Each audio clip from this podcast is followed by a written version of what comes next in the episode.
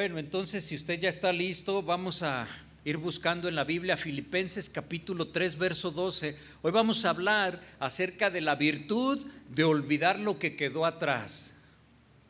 En la serie Las virtudes cristianas, la virtud de olvidar lo que quedó atrás. No la virtud de ser olvidadizo, esa es otra cosa. ¿sí? Filipenses capítulo 3, verso 12. ¿Está listo? Vamos a leer, ponga mucha atención. Dice la escritura. Mire lo que dice el apóstol Pablo. Dice, no que lo haya alcanzado ya, ni que ya sea perfecto, sino que prosigo por ver si logro hacer aquello para lo cual también ha sido por Cristo Jesús, para lo cual fui asido por Cristo Jesús. Hermanos, yo mismo no pretendo haberlo alcanzado ya, pero una cosa hago, olvidando ciertamente lo que queda atrás y extendiéndome a lo que está delante. Prosigo a la meta, al premio del supremo llamamiento de Dios en Cristo Jesús. Así que todos los que somos perfectos, esto mismo sintamos. Y si otra cosa sentís, esto también nos revelará Dios. Vamos a orar. Padre, te doy gracias, Señor, por cada persona hoy reunida. Hoy te quiero pedir, Señor, en este momento, sabiduría, dirección, que tu palabra, Señor, sea ungüento, medicina a nuestra mente, a nuestro corazón. Que tu palabra nos ayude a descansar, Señor, a tener visión, a poder olvidar las cosas del pasado, Señor, que nos lastiman. A poder, Señor, quitar toda esa amargura, Señor, por cosas pasadas, Señor. En el nombre de Jesucristo, Señor, haz esa obra en nosotros a través de tu santa palabra. Te lo pedimos en el nombre de Jesús. Amén. Amén. Aquí Pablo, él comienza a decir cosas muy interesantes que por supuesto necesitamos leer el contexto para poder entender. Habla de una nueva vida, habla de, del caminar hacia adelante y él está diciendo, hablando de la perfección, hablando de la madurez, cuando aquí la, la palabra que, que nosotros leemos, que dice él, no que yo ya sea perfecto, se está refiriendo a la al, hecho de, que no, que yo esté ya eh, completo, ¿sí? Hay muchas cosas en nuestras vidas que nos hacen falta, pero seguimos adelante, es lo que dice, pero prosigo, ¿sí? Dice, para ver si logro agarrarme de aquello a lo cual también fui tomado por Cristo Jesús. Y él en, una frase de conciencia dice, hermanos, es una palabra dirigida al, al cristiano, al creyente. Yo mismo no pretendo haber alcanzado ya todas las cosas. No somos perfectos, nos hacen falta tantas cosas, pero él dice con determinación, pero una cosa hago, olvidando ciertamente lo que queda atrás. Esta palabra olvidando se tradujo de un vocablo en su original griego que quiere decir eh, perdiendo en la mente. ¿sí? Una cosa hago, olvidando lo que queda atrás. La palabra olvidando para nosotros es muy clara. Olvidando lo que queda atrás y extendiéndome, caminando hacia lo que está delante. Esta palabra extendiéndose también, a mí me gusta decirles de dónde fue eh, cómo fue escrita en el original y cómo se tradujo para que nosotros la podamos entender, pero haciendo un poquito de, etimología en la palabra, nos ayuda porque esta palabra es extendiéndome hacia lo que está delante, ¿sí? Para ver si lo logro alcanzar lo que está delante. ¿Sabe a qué se refiere? ¿Cuál es la ilustración? En las pasadas, eh, en los pasados Juegos Panamericanos, en, Lima, en Perú. ¿Se acuerdan? Algunos de ellos los estuvieron siguiendo, veían las noticias. Pues cuando están los atletas corriendo, ya sea carrera de 100 metros, de 400 metros o algo, bueno, pues los últimos metros para llegar a la meta se, ponen muy interesantes, ¿verdad? Se ponen muy interesantes, ¿por qué? Porque pues es cuando le echan todas las ganas. Y algunos de ellos, dice, eh, usted se fija cómo ya casi para llegar a, la línea de meta, donde a veces los finales son de fotografía, ¿ha visto usted cómo los corredores, los atletas se estiran? Y algunos de ellos ganan por una nariz. Ana Guevara ganaba por una nariz. ¿Verdad? ¿Por qué le da risa? Bueno, se, estiran, ¿verdad? Y, ellos no saben si el otro viene bien cortito, ellos vienen tan concentrados que ellos hacen un movimiento así. A eso se refiere esta palabra cuando dice extendiéndose.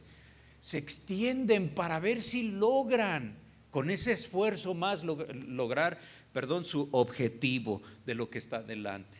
Y luego dice el 14, prosigo a la meta, al supremo al premio del supremo llamamiento de Dios en Cristo Jesús. Y lo dice así que todos los que somos perfectos, y si yo dijera, levanten la mano los perfectos, pues no la levantamos, decimos, no, pues yo no. Y si alguno la levanta, la esposa voltea y le dice, uy, sí. Pero esta palabra perfecto, acuérdese que dice, todos en Cristo somos perfectos en el sentido de que somos contristados. Estamos siendo de una sola pieza, integridad, a pesar de los defectos. Esto mismo sintamos, no es contrariedad, dice, yo no pretendo ser perfecto, pero sigo adelante esforzándome. Y luego está diciendo, así que todos los que somos perfectos, quiere decir, todos los que tienen en su corazón el deseo de esforzarse a pesar de sus defectos, somos perfectos en ese sentido, o sea, somos íntegros, para que no le dé problema la palabra perfecto. Entonces todos los que estamos en la misma intención de querer cambiar, de querer ser mejores, dice, sintamos lo mismo, esforzarnos por seguir adelante. Sintamos lo mismo que olvidarnos lo que quedó atrás. Hay cosas en la vida que debemos nosotros olvidar. Si nosotros tuviéramos la oportunidad de regresar al pasado, como algunas películas ahí que nos eh, entretienen mucho, poder eh, eh, viajar, regresar al pasado y cambiar algunas decisiones que tomamos o evitar decir algunas palabras que, que, dijimos, evitar hacer algunas cosas que hicimos, creo que muchos de nosotros no lo pensaríamos dos veces. ¿sí? Trataríamos de aprovechar eso. Pero la realidad es que las cosas que se hicieron en el pasado no se pueden cambiar. Lo hecho, hecho está. Bueno, y si, y si bien es cierto que muchas de estas cosas fueron errores garrafales, debemos ser conscientes que ahora en Cristo, ahora que conocemos a Dios, todas las cosas son hechas nuevas. Eso le cuesta mucho trabajo a la gente entender. Dice la escritura, las cosas viejas pasaron. He aquí todas son hechas nuevas. Eras un pecador de lo más vil, de lo más sucio, pero ahora en Cristo Jesús eres una nueva criatura. A muchas personas les cuesta trabajo porque dicen, ¿cómo? ¿Así de fácil? El ejemplo clarísimo lo tenemos en aquel hombre ladrón, pecador, hasta más no poder, que crucificaron a un lado de Jesús. De hecho eran dos, pero uno mostró arrepentimiento, ¿se acuerda? Y el Señor le dice, de cierto te digo que desde hoy estarás conmigo en el paraíso. ¿Usted cree que se cumplió eso o no? Sí. Y fíjese qué interesante, cuando Jesús muere y es bajado de la cruz, es llevado a una, a una tumba nueva por la premura que, que se avecinaba el día de reposo y del cual no se podía hacer nada. Entonces cuando pasa el día de reposo, al tercer día el Señor resucita y tiene el encuentro con las mujeres, seguramente estas mujeres lo quisieron abrazar de gusto, ¿verdad? Al Señor Jesús. Y Él les dice, no me toquen porque no he subido al Padre. ¿Se acuerda? Entonces ese pasaje siempre me gusta cuando hay oportunidad de decirlo porque como le dice al, al ladrón, tres días antes le dice, de cierto estarás conmigo hoy en el paraíso. Y a las mujeres les dice, no me toquen porque no he subido al Padre. Ese pasaje nos enseña que Jesucristo es Dios. ¿Sí? Y que si bien Él en su cuerpo, en su, en su cuerpo eh, que tuvo aquí en la tierra, no había subido al Padre, pero el Padre y Él uno son, vas a estar allá. Qué interesante son, son esos puntos ahí en la escritura. ¿Sí? Pero lo relevante de la predicación de hoy es que el Señor no tomó en cuenta sus pecados, porque ese hombre con las palabras, acuérdate de mí cuando estés en tu reino, el Señor sabía descifrar esas palabras de un corazón arrepentido. No leemos ahí que dice, Señor, este, te acepto como mi Señor y mi único Salvador, como a veces hacemos hoy las oraciones. Sin embargo, el Señor veía un corazón contrito y humillado y el Señor no rechaza. El Señor no mira lo de fuera, el Señor mira el corazón, el interior. ¿Sí? Ahora en Cristo debe haber conciencia que todas las cosas son hechas nuevas. Ahora que tú has venido al conocimiento de Dios, y bueno, no sé las cosas que usted hizo, Dios lo sabe. ¿Sí? Pero el tema es que muchas personas viven afanadas en el pasado estresadas en el pasado. No pueden olvidar las cosas que sucedieron hace un tiempo con la familia. ¿sí? Recuerdan algunas cosas y las sufren. Recuerdan conflictos, actitudes con la familia y las sufren. Están en paz porque se olvidan. Pero después algo les recuerda, ven a la persona, se encuentran en una fiesta, se encuentran por ahí en algún evento, en algún lugar, y las personas vuelven a sufrir no tienen descanso, viven afanadas en el pasado. A veces la gente soñando cómo hubiera sido esto o aquello si yo hubiera actuado o decidido de esta manera. ¿Sí? Y la verdad es que nosotros no nos podemos pasar el tiempo soñando de lo que hubiera sido si nosotros hubiéramos decidido algo diferente. Pues eso jamás existirá. Lo que es, es. Y lo que hubiese sido, jamás será. Así de simple. La voluntad de Dios, fíjate hermano, la voluntad de Dios, nosotros estamos buscando la voluntad de Dios. Siempre le decimos a Dios, muéstrame tu voluntad, ayúdame Señor, ¿cuál es tu voluntad? ¿Sí? La voluntad de Dios no es que te la pases pensando todo el tiempo en lo que hubiera sido si tú hubieras decidido esto o aquello, si no te hubieras alejado del Señor en aquel tiempo, ¿sí? Más aún cuando esos recuerdos están dañando de manera continua tu vida, al punto que te quitan la paz. La paz es tan valorada. Mira, hay personas que no saben lo que es la paz de Dios no la, no la añoran, no la estiman, nunca la han tenido, pero cuando un cristiano ha disfrutado, ha tenido la paz de Dios, el regalo de la paz del Señor que excede todo conocimiento, y cuando se pierde por algún momento, se pierde en algún día, en alguna situación, es cuando valoramos. Es cuando decimos, Señor, pues, quiero volver a esa paz. Muchos todavía sueñan y dicen, ¿Cómo hubiera sido si me hubiera casado con tal persona? Yo no sé si alguien aquí piensa eso. ¿Cómo hubiera sido si me hubiera casado con esa persona? Éramos novios. ¿sí? Imagínese a una señora diciendo, ay, yo eh, me acuerdo que, yo este, eh, fui novia de, de Peña Nieto. Cuando estábamos en la secundaria. ¿Qué hubiera sido? No, pues yo a lo mejor hubiera sido la gaviota. ¿Sí? O no sé lo que, lo que la gente dice. Otros dicen, ¿qué hubiera pasado si hubiera estudiado tal carrera? ¿Sí? A mí me ha pasado eso. A mí me ha pasado eso, ¿verdad? Yo, yo de repente, este, lo que yo quería cuando era un niño, un adolescente, a mí me apasionaba mucho la carrera de las armas el, colegio militar y todo eso, ¿verdad? Y, no pude entrar. ¿Y qué diferencia al pastorado, verdad? Yo decía, si, si hubiera entrado, como algunos amigos que tengo ahí o que estudiaron eso y digo, ay, pues no sé, qué, qué padre.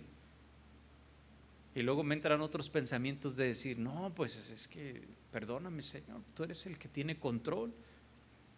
Otros dicen, qué resultado hubiera sido si yo hubiera tomado tal decisión, la que sea. ¿Sí? Bueno, mire, la verdad no está nada mal analizar, pensar, pero de analizar a melancolizar, hay una grande diferencia. Tú no puedes, usted ni yo podemos pasarnos nuestra vida actual pensando en lo que hubiera sido. Pues eso no es, no será. ¿Sí? Es el tiempo, hermano. Es la hora de comenzar a cambiar todos esos sentimientos del pasado. Y cuando decimos pasado nos estamos refiriendo no nada más a años atrás, sino muchas veces lo tienes que aplicar al día de ayer. ¿Sí?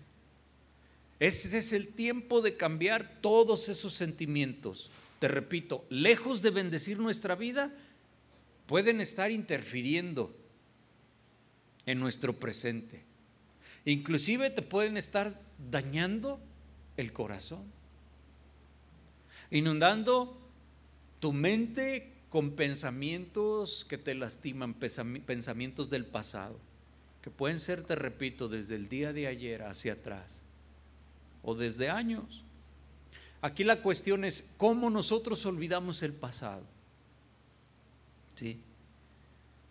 Los humanos, es verdad, somos capaces de hacer cosas muy tontas. Después nos arrepentimos. Somos capaces de hacer locuras que a la postre nos avergüenzan, nos traen consecuencias y estamos tan arrepentidos. Yo creo que a más de alguno nos, pasa que recordamos algo de, que dijimos, algo que hicimos y nos da mucha vergüenza todavía. Decimos, ay, ¿cómo fue posible eso? Sí. Bueno, mira, Dios nos ayuda a olvidar lo que nos daña. ¿Sí?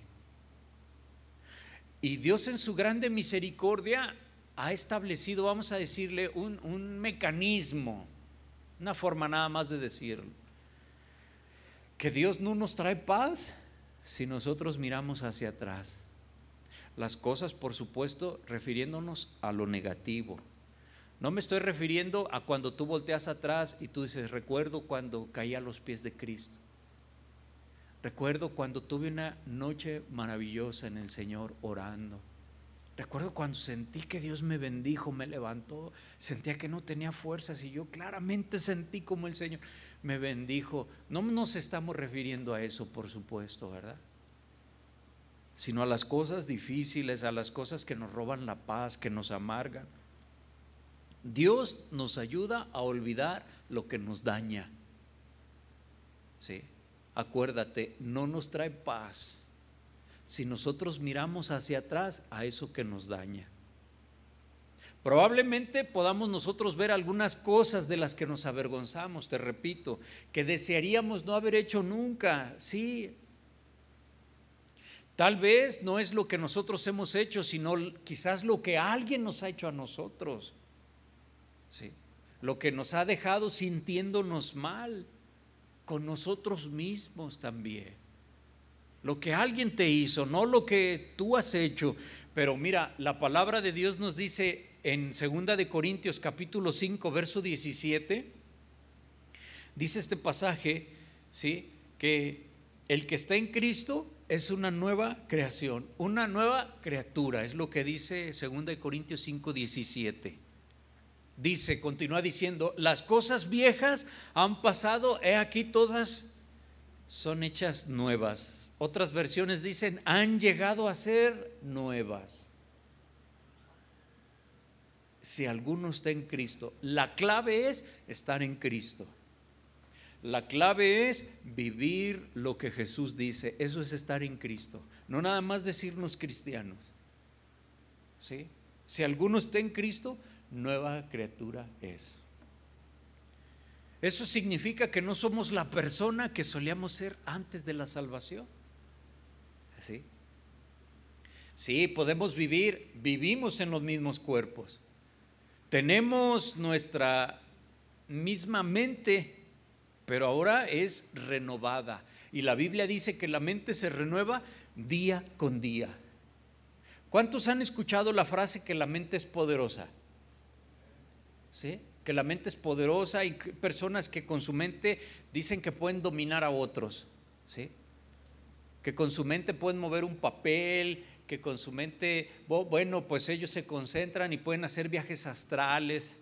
Pero sabe que todo eso es nada más cuestión de, su misma mente ve lo que las personas quieran ver. La mente es tan poderosa. Mire, ayer, sí creo que ayer desayunábamos con unos hermanos. Me invitaron a desayunar y estábamos platicando ahí, ¿verdad? Y hay un, hermano que es, eh, es, eh, dentista y él me decía que en, en, algún momento ahí atendiendo a alguna persona, ¿verdad?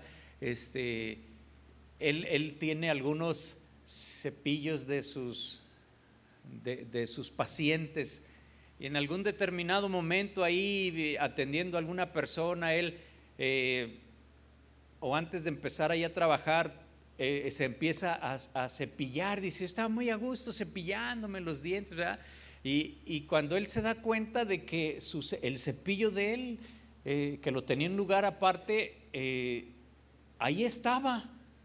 O sea, el cepillo que estaba usando era de, de otra persona que tenía algunos problemas y ahí los, los mencionaba, ¿no?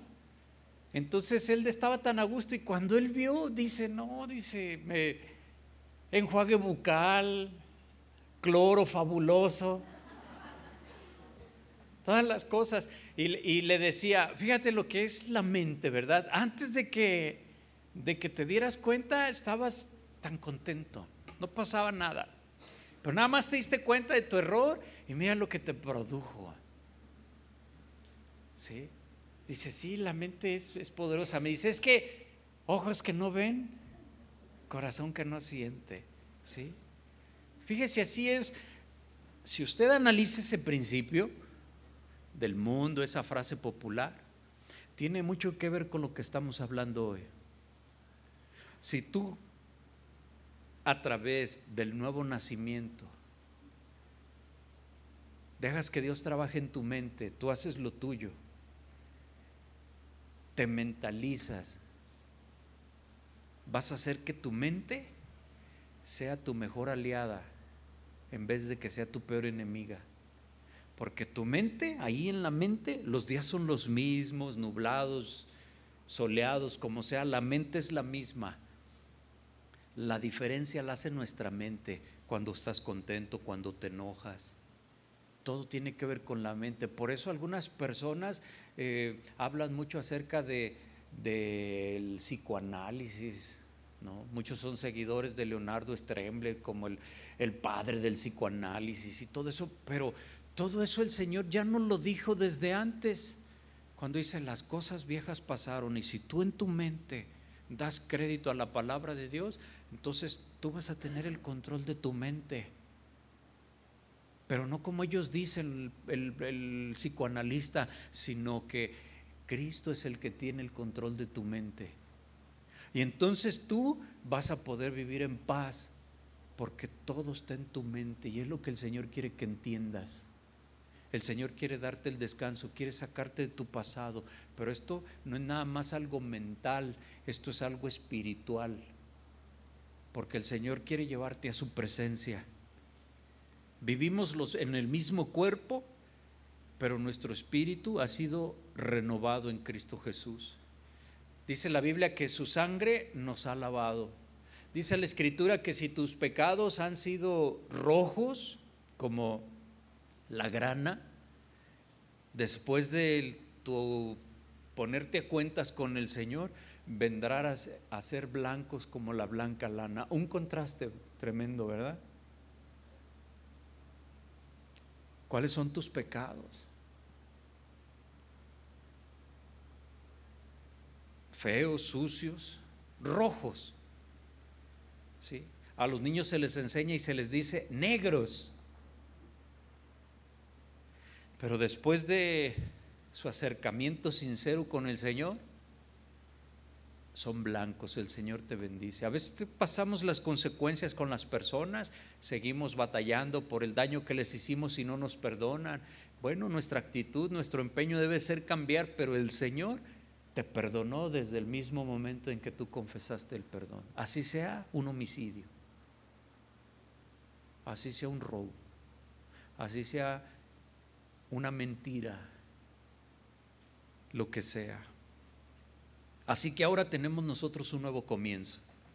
No mire las cosas que usted deja atrás.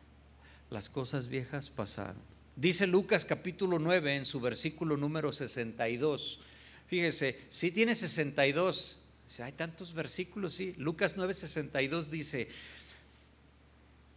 nadie que ha puesto la mano en el arado y mira las cosas que deja atrás, es muy apto para el reino de Dios. La traducción lenguaje actual dice que nadie, esto es haciendo alusión a que el arado es el Evangelio, son las cosas del Señor. El que pone sus manos para trabajar en las cosas del Señor, que ha nacido de nuevo, pone sus manos en el arado, pero sigue mirando atrás, no es apto para el reino de Dios. El traducción lenguaje actual dice porque los surcos le salen chuecos. Por estar mirando hacia atrás, no mira lo que va haciendo hacia adelante. Entonces tiene un significado espiritual ese, ese mensaje. Si usted quiere vivir como cristiano, pero sigue pensando en las cosas de atrás, no es apto para el reino de Dios. Entonces el mensaje es bueno, es conveniente. Olvídate de lo que pasó, de lo que hiciste y de lo que te hicieron. Olvídate. Esa es la clave para tu vida feliz. Porque si tú sigues pensando en lo que te hicieron, porque a veces lo que hicimos es más fácil olvidarlo, ¿no?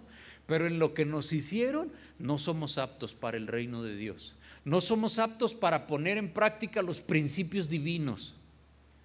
Y entonces no somos bendecidos, no calificamos. No es apto para el reino de Dios, no calificas para el reino de Dios, no estarás en su presencia. Te ofendieron cosas, mira, tan fuertes como los engaños, los adulterios, pero si tú sigues, ¿sí? Mirando eso, no eres apto porque el Señor dice, perdona. Bueno, es quien no ha sufrido, quien no ha sido víctima de un adulterio, podemos decir, ay, pues ¿por qué no perdona?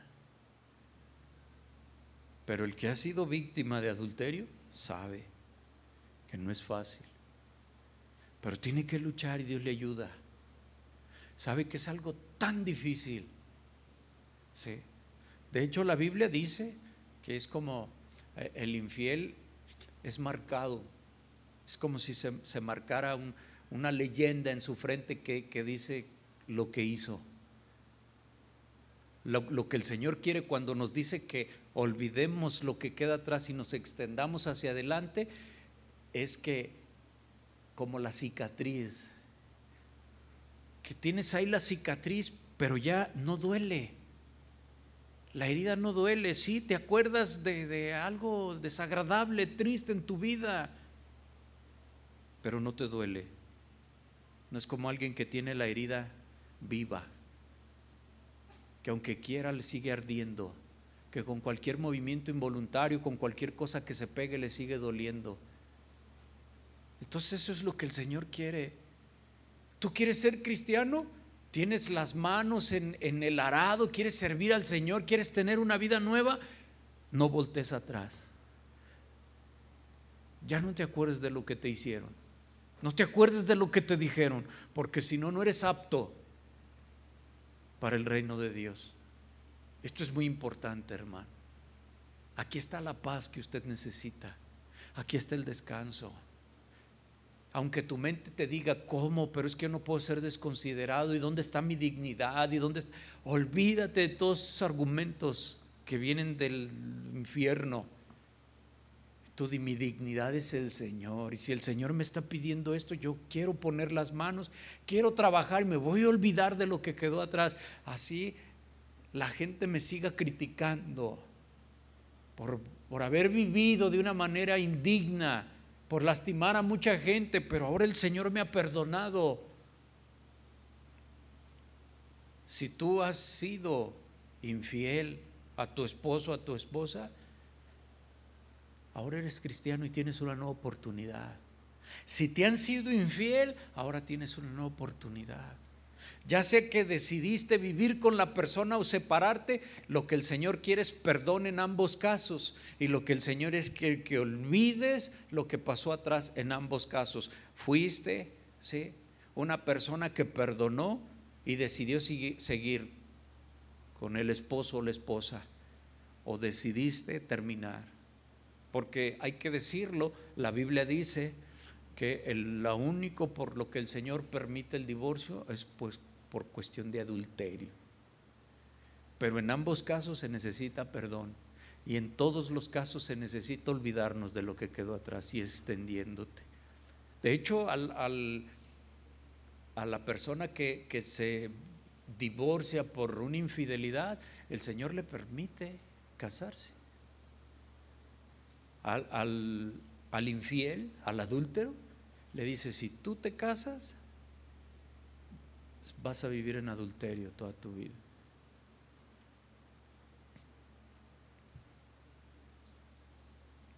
Entonces, ¿cómo nosotros vemos esta situación? Imagínate una persona que fue víctima de una infidelidad, se separó y Dios le da oportunidad al pasar el tiempo que se vuelva a casar, pero no olvida lo que le pasó. Entonces las personas llegan a decir, todos los hombres son iguales. Todas las mujeres son iguales. ¿Por qué? Porque no pueden olvidar. ¿Sí? ¿Se acuerda? Bueno, en Lucas, ya que estamos por ahí en Lucas, pero 17, versículo 32, hay un pasaje muy pequeñito. Dice, acuérdense de la esposa de Lot, Lucas 17, 32. ¿Usted se acuerda de la esposa de Lot? ¿Sí? dice uno, bueno, pues ¿qué, tiene? ¿Para qué me acuerdo de ella? ¿Sí? Eh, la, mujer de Lot, dice la Biblia, que cuando huían ellos de, de Sodoma, la mujer se convirtió en, en, estatua de sal, porque miró hacia atrás, ¿se acuerda? Entonces fíjese el significado, acuérdate de la esposa de Lot, ¿sí? Esta es una seria advertencia dada por Jesucristo ahí en Lucas 17:32, lo repite Jesús, hace alusión a lo que pasó hace casi dos mil años atrás y que hoy es más importante que nunca. ¿sí? Acuérdate de lo que le sucedió a la mujer de Lot por estar mirando hacia atrás. ¿sí? ¿A qué se refería? Los judíos conocían muy claro esta, eh, la vida de Abraham, de Lot, lo de Sodoma y Gomorra, lo entendían muy bien. Ellos conocían muy bien el relato.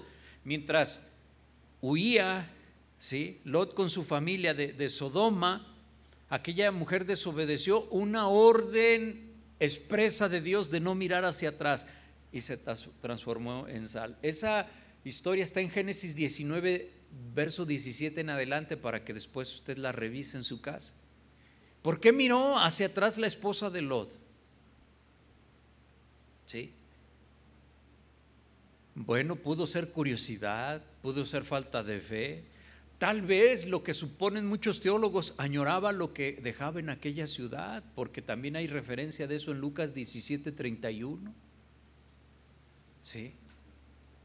¿Se acuerda esas ciudades que la degeneración era en su máxima expresión.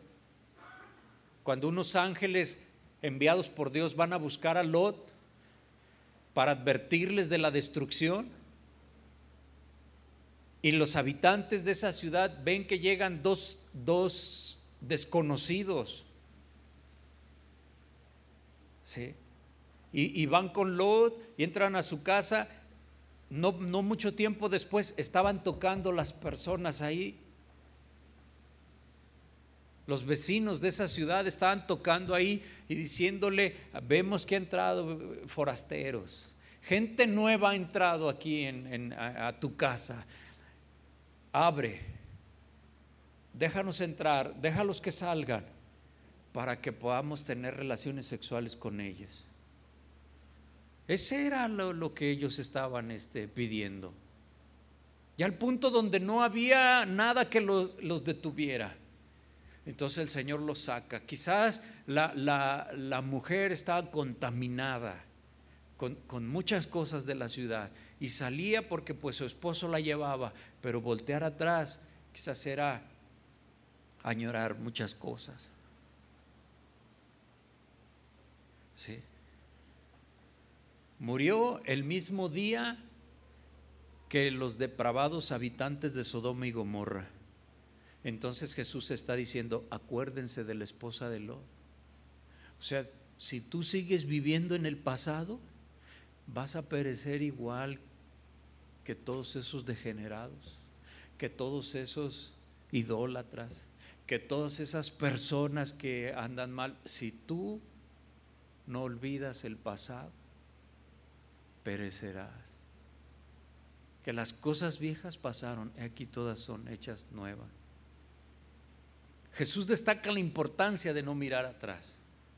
¿sí? Hoy en día es vital para vivir. No es una inconsciencia, es una sanidad.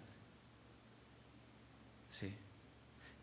Hay, hay, un, en el pasaje de Lucas 9:62, que ya leímos, nadie que ha puesto la mano en el arado y mira hacia atrás es apto para el reino de los cielos. Jesús destaca, está diciendo esto cuando este hombre pregunta si antes de hacerse discípulo de Jesús podía despedirse de su familia, es decir, primero atender a su familia, ¿sí? Esperar a que su papá muriera, no es que, o sepultara a su papá, no es que lo tuviera tendido, velándolo, se estaba refiriendo a que ya que no tuviera obligaciones familiares, servir a Jesús. La pregunta aquí, ¿Jesús sería demasiado brusco, exigente con él? ¿Sí? No, Jesús, que conoce nuestro corazón, sabía que no era más que una excusa para eludir su responsabilidad. Y por eso lo compara con el labrador, que mira las cosas que deja atrás. No sé, no importa si solo se está echando un vistazo rápido o si suelta el arado, se gira a mirar. En ambos casos, lo que se trata de decir es que está desatendiendo su obligación que puede dañar el trabajo que el Señor está pidiendo. Ahora, ¿en qué debemos concentrarnos? Sí. Bueno, en lugar de fijarnos, fijar nuestra atención en el pasado, debemos concentrarnos hacia lo que tenemos adelante. Esa es la instrucción bíblica. ¿Sí? Proverbios 4:25. Le voy a leer una traducción diferente. Proverbios 4:25 dice, en cuanto a tus ojos, directamente adelante deben mirar. Proverbios 4:25. Dice, sí, tus ojos radiantes deben mirar con fijeza directamente enfrente de ti. Debes mirar lo que tienes hacia adelante, no lo de atrás. Sí. Bueno, ¿cuál es la razón para no mirar las cosas que dejamos atrás? ¿Por qué el Señor no lo pide? Hay algo que es una razón sencilla pero poderosa. ¿sí? Nosotros estamos viviendo los últimos tiempos. Dice la Escritura, dice ahí segunda de Timoteo capítulo 3 versículo número 1. Lo que, lo que se ve, lo que se avecina, no es la destrucción de dos ciudades, sino es el juicio de Dios sobre este mundo. ¿Qué nosotros debemos hacer para no caer en el mismo error de la esposa de Lot? No mirar el pasado, lo que cómo vivíamos antes, lo que hicimos. Y, y a veces más, repito, con lo que batalla el cristiano, lo que te hicieron. Sí.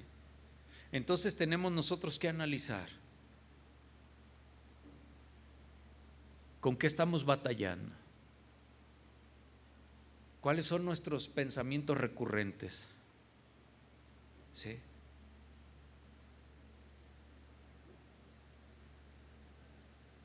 Hay personas que dicen que los tiempos pasados siempre fueron tiempos mejores. ¿Ha escuchado eso? No, ya, los futbolistas ya no son como los de antes. ¿Sí? Ya las cosas ya no son como los de antes.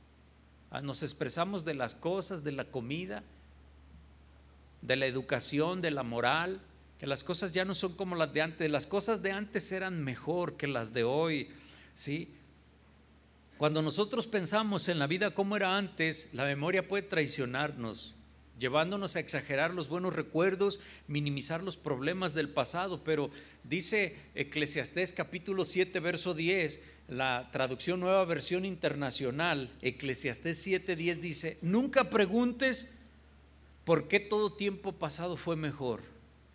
No es de sabios hacer tales preguntas. Sí. Según este pasaje, ¿por qué es tan peligroso añorar los viejos tiempos? Les pasó a los israelitas en Egipto, ¿sí? Ellos se quejaron. ¿Se acuerda? Mire, en eh, esta historia, en Éxodo capítulo 1, verso 11, no la busque, los egipcios al principio trataron al pueblo hebreo como, como, un, eh, como invitados. Los tenían como invitados, no como esclavos. Después de que José murió, ¿sí? Pusieron sobre los, el pueblo de Dios duras cargas. Los trataron ya como esclavos, ya no como huéspedes, ya no como invitados. ¿sí? Trabajos forzados para oprimir sus cargas. De hecho, Faraón en, en, en esos pasajes, en Éxodo 1, 15, 16, en adelante, ordena una forma de genocidio, una matanza de niños para impedir que el pueblo siguiera aumentando. Dicen, los, los hebreos están creciendo más que nosotros, al rato van a ser más pueblo que nosotros. Y los mató para nivelar fuerzas, para que ellos fueran eh, menos número. ¿Sí? En Éxodo 3.7, ese pasaje se lo voy a leer. Mire, tal era de grave la situación que el Señor le dice a Moisés en Éxodo 3:7, he visto la aflicción de mi pueblo que está en Egipto y he oído el clamor de ellos a causa de los que los obligan a trabajar, porque conozco bien los dolores de los que sufren. Ahora, qué inmensa alegría debieron sentir cuando fueron liberados de la esclavitud. Los escuché, les mando a Moisés y voy a tocar el corazón de Faraón. Primero lo endureció y después lo quebrantó para que pudieran salir. Qué alegría cuando ellos salían de, la esclavitud, de cómo los trataban los egipcios. Dios puso gracia en ellos, que, dice la escritura que, que el pueblo egipcio, le, para que ya se fueran, apresuraran sus pasos, les daban joyas, ¿se acuerda? Se las regalaban para que ya se fueran, porque los culpaban de tantas cosas que les sucedían. ¿sí? Pero vemos entonces que los egipcios no nada más los dejaron salir, les rogaron. ¿Sí? La Biblia dice que los israelitas despojaron a los egipcios de muchas riquezas. Tenían una alegría, dice Éxodo 14:30, cantaron cuando eh, Faraón y sus soldados, sus carros de, de a caballo quedaron postrados en el mar. El pueblo pasó en seco y cuando sus perseguidores venían, el mar se cerró. Y el pueblo judío o el pueblo hebreo cantó con alegría. ¿sí? El Señor echó a la mar los carros de los que los perseguían. ¿sí? Ellos estaban, eh, fueron testigos presenciales de esos emocionantes sucesos que fortalecieron su fe, pero poco tiempo después, ¿sí? de, todas estas cosas milagrosas, los, los judíos comenzaron a murmurar. Cuando empezaron a tener algunas pruebas de Dios ahí en el desierto, ellos se quejaron, empezaron a voltear hacia atrás. Números 11:5 dice, ¿cómo nos acordamos del pescado que comíamos de balde en Egipto? ¿De balde que no los hacían trabajar como esclavos? de los pepinos y las sandías, los puerros y las cebollas y el ajo. Sí. Pero ahora nuestra alma se halla seca, dice, nuestros ojos no se posan en cosa alguna sino en el maná. Dios les daba el maná del cielo, comida del cielo. Nosotros no nos imaginamos lo que era ese, ese alimento maravilloso, suculento, pero ellos estaban extrañando los ajos y las cebollas. Se habían vuelto miopes. Pretendían volver al mismo lugar que antes habían sido esclavos. Decían ahí en las escrituras, pongamos líderes y regresémonos. Ya no le hagamos caso a Moisés. Estaban mirando hacia atrás. Se les había olvidado.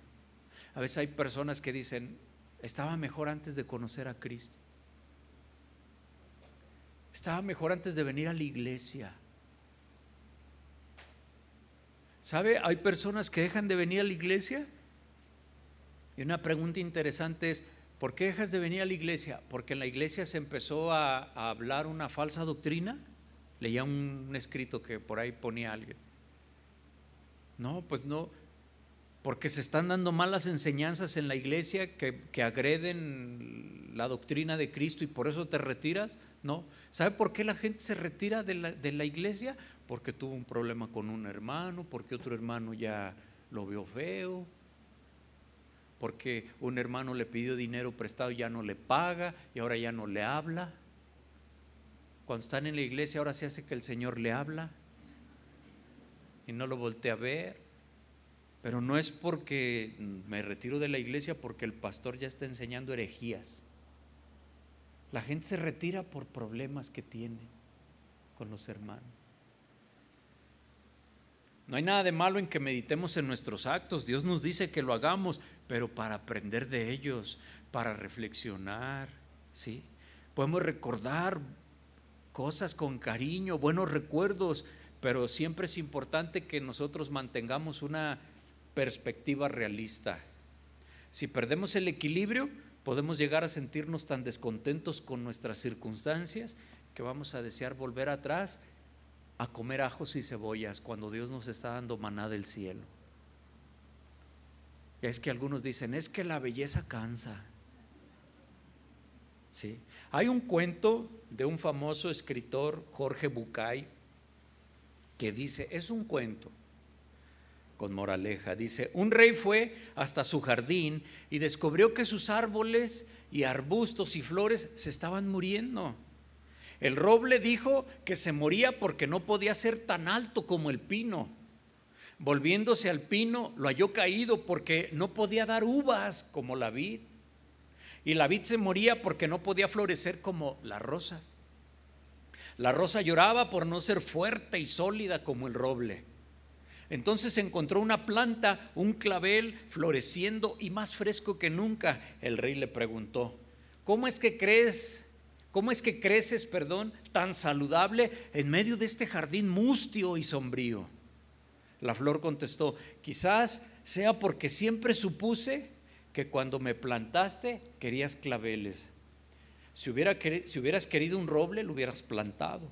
En aquel momento me dije, intentaré ser clavel de la mejor manera que pueda y heme aquí el más hermoso y bello clavel de tu jardín.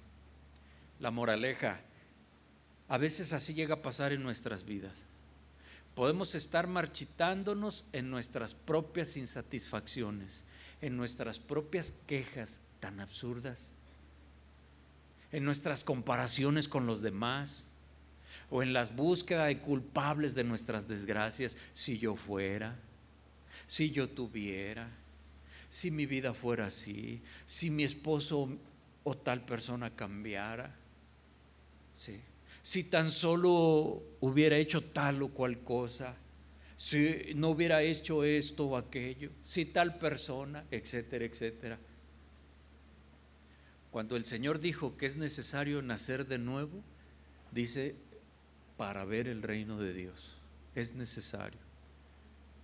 Nicodemo dice, ¿cómo puedo, ahí en Juan 3, volver atrás en el tiempo y tener una segunda oportunidad? ¿Cómo me puedo volver a meter en el vientre de mi madre? Jesús estaba hablando de un comienzo espiritual, no físico, para que tu mente también cambie. ¿sí? Recibir a Cristo ocurre en un instante. Vivir por fe implica darle la espalda una y otra vez al pecado para vivir en obediencia a Dios. Sí. Pero quiero terminar diciéndole que Dios es fiel para perdonarle y darle una oportunidad de comenzar de nuevo. Lo dice primera de Juan 1:9. comenzar de nuevo no borra su pecado. Comenzar de nuevo no borra su pasado. Las circunstancias pueden permanecer, pero usted tiene una naturaleza nueva, porque el Espíritu de Dios ahora habita en usted, antes no. Dios tiene el poder de tomar las cosas que están mal en su vida, transformarle para que cada día sea usted como Jesús y vaya cambiando su situación de acuerdo a los buenos propósitos que Dios tiene adelante. Por eso Pablo decía, no que lo haya ya alcanzado, no soy perfecto, pero prosigo a la meta, a ver si logro alcanzar el supremo llamamiento del Señor. Está la meta ahí, me estiro para alcanzarla, me esfuerzo por alcanzar lo que el Señor tiene para mí. Cuando nosotros peleamos con situaciones inevitables de la vida, nos volvemos amargados, resentidos. La gente sufre muchas situaciones hay una en su cuerpo. Hay personas que mueren por no avanzar más allá de, las cosas que son inevitables. ¿Sí? Olvide el pasado, extiéndase hacia adelante. Eso es lo que el Señor quiere. Hoy en la mañana tuvo mucha relevancia esta predicación para mí. Sucede que un compañero de mi trabajo falleció hoy en la mañana compañero con mucha ilusión de muchas cosas, había sido beneficiado por el gobierno, beneficio que era muy bueno para él, para su familia. Y hoy salía a trabajar y bueno, cuando sale, cuando sale algún trabajo, este, pues la gente es lo que quiere trabajar y significa un ingreso. y falleció una noticia, un hombre este, relativamente joven, que no se supiera que tenía problemas físicos, cuando menos no sabía. Le dio un infarto. Ya este acabó todo.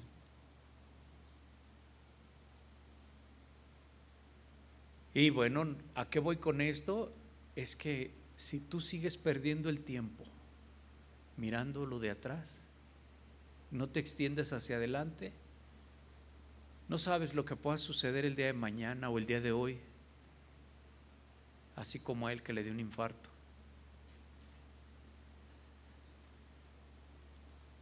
Y no disfrutamos la vida por estar pensando en el pasado, no disfrutamos el presente. Esto que acabo de decir, le aseguro que no es nuevo para nadie. Todos lo hemos dicho un montón de veces. Todos lo tenemos como una filosofía real. La cuestión es, ¿lo hacemos? ¿Todavía traes un enojo con tu esposa o tu esposo? ¿Traes un enojo por lo de ayer, por lo de antier? Hay hijos que están enojados con sus papás. Quizás con razón o sin razón. Pero llegó el momento de creer lo que el Señor dice. No me crea a mí, crea lo que la palabra de Dios dice. Y usted puede aspirar legítimamente a decir, yo quiero olvidarlo de atrás. Y mejor me extiendo hacia lo que hay por delante. Solo Dios sabe hasta dónde voy a llegar. Pero mientras me dé vida, me voy a estirar a ver si alcanzo la meta. Amén. Póngase de pie, por favor. Vamos a terminar.